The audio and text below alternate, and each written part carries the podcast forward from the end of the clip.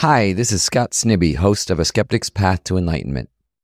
My new book, How to Train a Happy Mind, shares the accessible approach to Buddhism familiar to podcast listeners.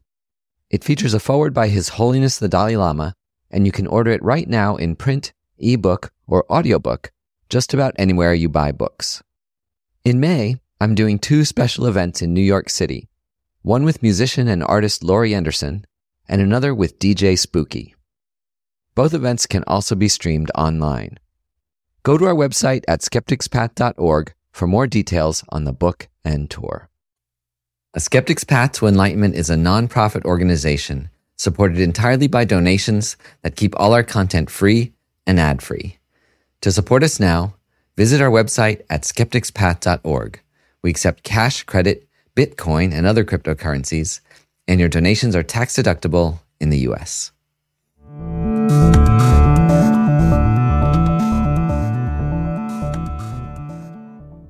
You know, there had to be a point in this podcast where we'd bring up the Matrix, and that day has finally come. After our last two episodes on contemplating suffering, we reach a profound point on the path where you decide which direction you want to take your life toward a continued pursuit of worldly happiness, chasing objects outside yourself, or toward an inner source of happiness that relies only on your mind. Metaphorically, you take the red pill or the blue pill the choice that Morpheus offered Neo in The Matrix. I suppose there must be some listeners out there who haven't seen The Matrix, which came out in 1999. So I'll briefly describe the famous scene where Keanu Reeves, as our hero Neo, is presented with his fateful choice. Neo is a hacker by night, corporate slave by day, who's had increasingly strange encounters with mysterious, leather clad hackers who know way too much about him. After being introduced to their leader, Morpheus, Neo is given the choice to find out what the Matrix is, a mysterious concept that's been floating around the net and may explain the underpinnings of reality itself. Morpheus gives Neo the choice of taking a red pill or a blue pill. The blue pill will return Neo to his everyday life of dreary work and furtive hacking. The red pill will reveal what the Matrix what reality truly is. But as Morpheus says, the matrix is the world that has been pulled over your eyes to blind you from the truth that you are a slave, Neo. Like everyone else, you were born into bondage, born into a prison that you cannot smell or taste or touch, a prison for your mind. Neo decides to take the red pill and what follows is one of the most awesome reveals in the history of cinema, which I'm not going to spoil for you if you haven't seen it yet. The Matrix has so many Buddhist references that we could mention this movie in almost every episode. And it's definitely going to come up again when we delve later into the ultimate nature of reality, the topic of emptiness or dependent origination. But this choice between the red pill or the blue pill, Morpheus's claim that Neo, that all of us are slaves can be interpreted as the conventional suffering we all experience in everyday life. The suffering whose true cause is our mental delusions. That we don't suffer unwillingly due to external events forced upon us, but that we are each slaves to our mental bad habits of attachment and anger and ignorance of how things truly exist, ignorant of how to be happy. With this Buddhist interpretation of Morpheus's offer, the red pill is like our meditation on suffering and its causes that reveals the true nature of our human condition. From the Buddhist worldview, this revelation says that our pain and happiness are internal psychological experiences of the mind and not results of the external worldly circumstances that we face each day.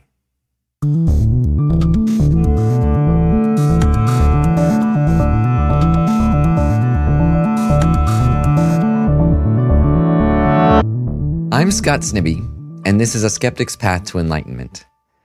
Today we're looking at a step on the path that in some ways is a point of no return. It's the point where you courageously decide whether to keep blaming your pain and pleasure on things outside yourself, or you take the radical step of taking responsibility for your own joy and pain as mental experiences that you can learn to control, to tame your own mind. As Morpheus says right before Neo takes the pill, remember, all I'm offering is the truth, nothing more. The formal Buddhist name for this red pill topic is renunciation. In the Tibetan Buddhist tradition, renunciation doesn't mean renouncing everyday pleasure or renouncing our friends, but as we keep hearing again and again, renunciation is something that takes place in your mind when you come to realize that external experiences are not the true cause of happiness or suffering. You renounce the outer world as a reliable source of happiness. Of course, the outer world of sense phenomena and experiences is a contributing cause to your mental state. But the larger factor from this worldview is your mind and not external phenomena. We can prove this in real life when we see people who have it all, yet are miserable. And it's also proven out when we meet people who are destitute or who have many problems, and yet who are still happy and at peace with themselves. The view that happiness comes from within your own mind is fundamental to the Buddhist worldview and doesn't require supernatural belief. But it is a specific point of view. You may find that you firmly hold the other view, that genuine happiness can come from outside yourself, from a nice life with good friends, family, delicious meals, a beautiful home, comfort, safety, and security.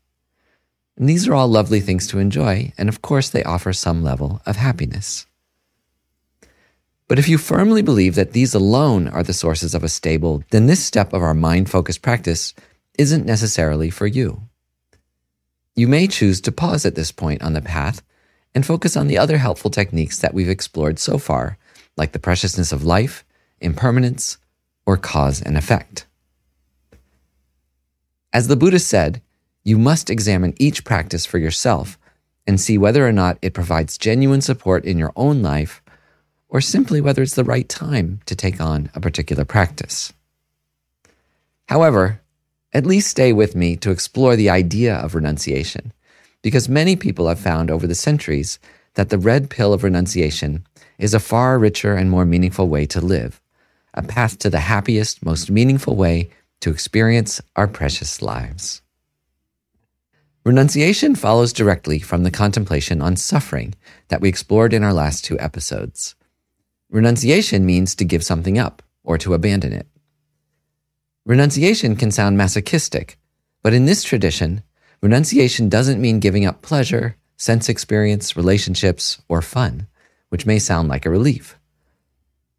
But giving up suffering requires diving deep into our minds and courageously facing our true inner causes of suffering. Again and again, I've read two specific pages on renunciation from a profound book written by Alex Berzin and the Dalai Lama called The Gelug Kagyu Tradition of Mahamudra. If you visit this episode's website at skepticspath.org, there's a link to this book, which you can read free online. In the book's introduction, Berzin writes that when we reach the stage of renunciation, we are willing to sacrifice something. This does not refer to foregoing something trivial, like television or ice cream, or even giving up something not at all trivial, like making love with our marriage partner, or even relaxing and having fun. We need to let go of our problems and all levels of their causes. The problems that he's talking about are the self destructive aspects of our own personalities, the ones that cause us each to suffer our attachment, our anger, and our selfishness. These are also manifest in disturbing mental habits like nervousness, anxiety, and worry. From the perspective of renunciation, these are the things that we must let go of, that we must stop being attached to, in order to find the true causes of happiness. You can see how the path takes a turn here, because up to this point, the idea of meditation as a kind of treatment for various day to day problems makes sense. This is the approach of much of mindfulness training, and a reason for the wild popularity of apps like Calm and Headspace and 10% Happier. Through meditation, they offer an immediate solution to real problems that people experience every day.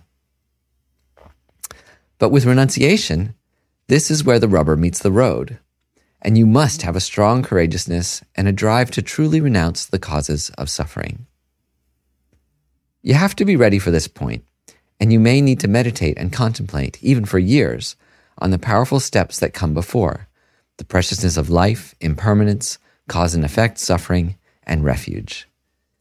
Each of these points helps us better understand our minds. And we come to this tipping point of deciding whether we truly wish to be free of suffering by renouncing the causes of suffering in our own minds. Renunciation has two parts. First, a sincere, heartfelt wish to be free of suffering and its causes. We can get to this point by meditating and reflecting on suffering, as we did in the last episode.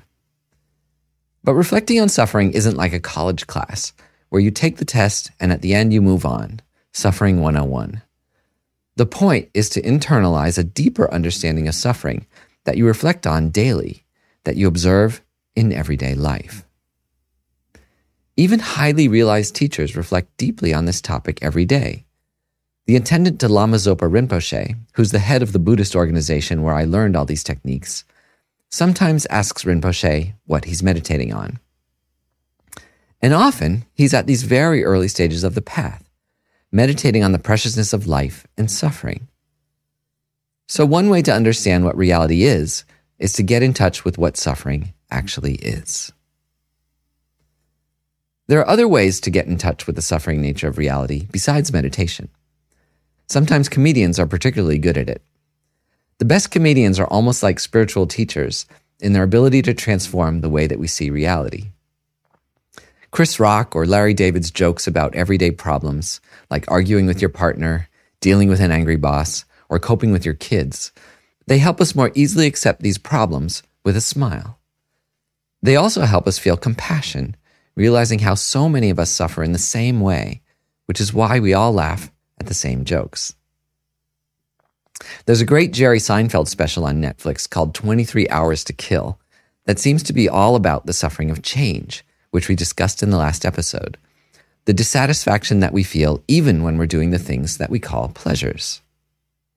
In the show, Seinfeld talks about how we're always trying to go somewhere, but then when we do, all we want to do is get back. How when we're home, all we can talk about is leaving. When we're on the way there, all we want is to finally be there. And once we're there, all we can talk about is when we need to get home. He climaxes this routine by saying, Nobody wants to be anywhere. Nobody likes anything. We're cranky, we're irritable, and we're dealing with it by constantly changing locations. I think this is genius, and that even the Dalai Lama would approve of Jerry Seinfeld's insights into the suffering of change. So, the first part of renunciation is realizing what suffering is, what its causes are in our mental delusions, and having a wish to be free of it. Remember how we discussed that a better term for suffering might be dissatisfaction. How the first form of suffering, the suffering of suffering, is obvious, and how the ordinary term suffering fits it well. Problems like sickness, aging, uncertainty, not getting what we want, getting what we don't want. But the second form of suffering, the suffering of change, can be better described as dissatisfaction because it deals with the things we'd normally call pleasures the things Jerry Seinfeld talks about, like going out to dinner, watching TV, and seeing friends. Things we call pleasures, but that are somehow still unsatisfactory to us. That's because none of these external things has the intrinsic ability to please us. Objects wear out and change. So do people and experiences. We exaggerate how much we think we'll like something or someone, and then we're disappointed at the reality. Or our mind is fickle and stops enjoying something or someone that we enjoyed immensely only the day before. And then there's the hovering knowledge that we lose everything at death, a realization that can make us anxious and clingy, unable to appreciate life's fleeting pleasures in their simple impermanence. Letting go of our problems, letting go of our suffering and dissatisfaction, means letting go of their causes, our delusions. It's worth going back to the last two episodes, if you can, to review all those different forms of suffering and the deeper dive into their causes, our delusions of anger, attachment, and selfish ignorance. At this stage in the path, we muster the clarity and courage to acknowledge that the sources of our inner turmoil are these delusions, delusions that have infected our personality, the root delusions of attachment, anger, and selfishness. And the subsequent ways these manifest in our personality as anxiety, tension, worry, jealousy, pride, and other irritating states of mind. Do you want to be free? Is the question at this point. Or do you want to keep going on with a life that feels frustrating and unsatisfactory, that fails to give the ego what it wants? An ego who believes that I'm just a little bit more important than everyone else in the universe. But what is the alternative to renunciation? I can say from my own experience that it's just as the Matrix says it's a big fat lie, lying to yourself about the nature of happiness, the nature of reality itself. There's one character in the Matrix who lacks the courage to face reality as it is. This person regrets having taken the red pill and wants to go back to the fantasy of the Matrix, back to its illusory pleasures of steak and wine and sex. He asks the agents to wipe his memory clean so that he can return to believing that these are the true sources of happiness. In this episode, you're hearing an approach that is a bit stronger than a gentle guided meditation to help you sleep better or increase your focus at work. Because we're looking at the fundamental nature of reality itself, the underpinnings of real happiness and meaning in life. It requires clear eyed courage and some determination. At this point, you may feel like stopping the podcast.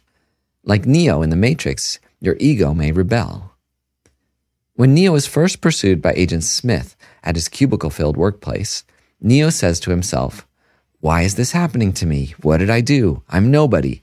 I didn't do anything. He wants to go back to life as usual. But unfortunately, the ordinary way that he sees his life is a huge lie. Reality is different than he thought it was. The way this kind of lie, lying to ourselves, manifests in our everyday lives is through blame and denial. When problems occur, we blame them on others around us or on the material conditions around us. I have a friend who sometimes breaks down in sadness and starts repeating, I'm just tired, or I just need a glass of water, instead of sharing what's really going on. I'm like this sometimes too. I blame the people around me for my own inner sadness or anger or craving. When I was working at a big company, I could blame my problems on my bosses or difficult coworkers. At home, I can blame problems on the people closest to me, my wife and daughter. And the people around you can back you up. It's even considered a good way of being a friend, giving unconditional support. With problems at work or in relationships, your friends back you up. They support your point of view. They trash your boss or your ex girlfriend or your ex husband. Is that really what we need? On Facebook and Instagram and Twitter and YouTube, we get surrounded by bubbles of confirmation bias, selecting for information that attracts our clicks and taps, that supports the worldview we believe in, whether outer reality is truly like that or not. I don't know whether this is true, but I've heard the stories about Kim Jong un, the leader of North Korea, how when he tours around, it's literally like a movie set, where they freshly clean and paint the houses and streets and fill the store windows with food and products to make it seem like his country is better off than it truly is. There's a great scene in the Seth Rogen comedy The Interview where James Franco goes into one of these stores in North Korea late at night and finds that the produce is all made out of plastic. If you go to our website at skepticspath.org, we've embedded a clip of this movie for you to watch. I've seen this kind of bubble of denial with the ultra rich as well. I had two jobs where I had the chance to work with billionaires, with Microsoft co founder Paul Allen and later with Facebook founder Mark Zuckerberg. Most of the people surrounding these powerful men were well paid employees who depended upon their boss for their livelihood. So these billionaires can end up surrounded by people who agree with everything they say, regardless of whether it's backed up by data or even common sense. This bubble of denial that the powerful and the wealthy experience is similar to the story of the Buddha's own life. Siddhartha Gautama was an Indian prince before he became enlightened, a kind of boy billionaire like Mark Zuckerberg. The Buddha's family insulated him from any pain, any contradiction, any suffering. But there came a point in his 20s when the Buddha broke free, when he wandered into the city surrounding the palace and quickly had a chance to witness sickness, aging, and death. He found out that everyone suffers these. And seeing this made him turn away from a life of pleasure and denial to one seeking the truth of whatever reality might actually be. Funny enough, you can also watch Keanu Reeves act out this story, since he played the Buddha himself in 1993's Little Buddha. You can find a YouTube clip of this on our webpage as well. The Buddha took the red pill. To renounce suffering is to courageously renounce a life of lying to oneself, of skimming the surface of the magnificent consciousness that we've somehow been granted in this precious human life. But where do we turn once we renounce the true causes of our suffering, our delusions? We touched on this in our two episodes on refuge, alone together, and what do you do when you're alone? When we realize that food, relationships, work, sex, money, and friends, that none of these are satisfactory refuges that bring lasting happiness on their own. There is somewhere else to turn, though. We realize that we can turn inward to our minds for happiness to the qualities that are always present right within ourselves mental stability, understanding impermanence and cause and effect, critical inquiry, and an open heart that considers others equally important to ourselves. We can continue learning from Keanu on this point, who studied Buddhism extensively to prepare for his role as the Buddha. On the website for this episode at skepticspath.org, you can find a succinct one minute video teaching from an old DVD where Keanu explains the topic of Buddhist renunciation, where we turn for refuge when we realize that external things can't bring lasting satisfaction. Instead of quoting Neo, now I can quote Keanu himself.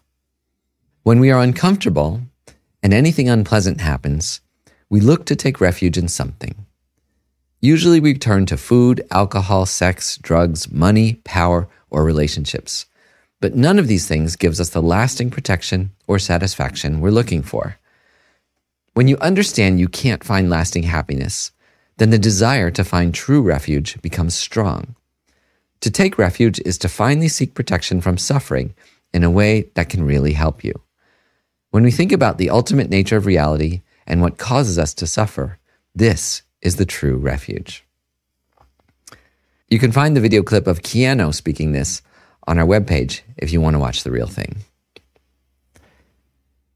Renunciation becomes the basis for everything that comes next on the path. Coming up next are the juicy topics of love and compassion and the ultimate nature of reality. People often jump straight to these topics without all the preliminaries that we've gone through in our first 18 episodes. But these topics are the foundation for the more advanced teachings that we'll be looking at next. After next week's meditation on renunciation, we'll dedicate an episode to reviewing the whole path up to this point, which is traditionally called the lower scope, because it deals with your individual mind's problems and their antidotes. The next step, the upper scope, then expands our mind to other people and to other phenomena through compassion. And that's also when we introduce emptiness, which seeks to understand the interdependent nature of all reality. According to this tradition, unless you're enlightened, you never stop needing to meditate or reviewing the whole path. That's the point of the Lam Rim, the incredible spiritual innovation that a skeptic's path to enlightenment is based upon. There was, and continues to be, a belief that it might be possible to skip these seemingly less pleasant preliminaries and jump straight to love and compassion and emptiness, to only practice these more advanced meditation techniques. But Atisha in the 11th century, and Lama Tsongkhapa in the 14th, and the Dalai Lama today, and any great teachers in this tradition, they all firmly hold to the importance of studying and meditating on the whole path in order to build a stable base for true inner happiness and a deeply meaningful life. With the inner mind focused techniques that we've been exploring together, techniques that are formally called Mahamudra, we shift our focus from what we are experiencing to the process of experiencing itself. We start to explore and understand the relationship between mind and experience, disrupting the solid external way that things appear, to reveal reality as something more flexible and subtle and beautiful, an interdependence between the mind and perception and our social sphere. To do this requires the renunciation that we've talked about today, renouncing the self centered delusional way that we imagine things to exist. We move from exaggerating and blaming and denying to renouncing our delusions and entering a place of presence and curiosity and openness to show how things might truly exist. The scene from The Matrix that we began this episode with only happens 30 minutes into the movie. Just as there's another two hours to The Matrix with some of the best stuff yet to come, so also are some of the best parts of the path now something to look forward to for those of you who've stuck with us and chosen to take the red pill. Next week, we'll meditate on renunciation, the pathway to embracing the true causes of happiness in our own mind, rather than outside ourselves, seeing reality as it is rather than how we wish it to be. As we reflected here today, renunciation relies on everything that comes before on the path the preciousness of life, impermanence, cause and effect, refuge, and suffering. If you have time, you may want to go back and do some of those meditations this week in preparation.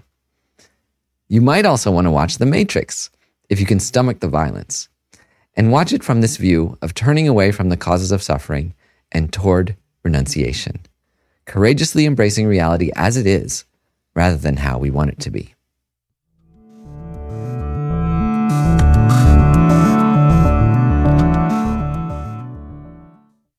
As we sign off for this week, I'd like to give a shout out to my co founder of A Skeptic's Path to Enlightenment, the man behind the scenes, Stephen Butler. For 20 years, Stephen and I have both been students of the same Tibetan teacher, Geshe Ngawang Dakpa, at San Francisco's Tse Chen Ling Center for Tibetan Buddhist Studies. Stephen also happens to be a music producer of more than 20 Grammy nominated recordings. And we're both fans of The Matrix. If you enjoyed this episode, please consider making a donation to our podcast. A Skeptic's Path to Enlightenment is a nonprofit organization supported entirely by donations that keep all our content free and ad free. To support us now, visit our website at skepticspath.org. We accept cash, credit, Bitcoin, and other cryptocurrencies, and your donations are tax deductible in the US.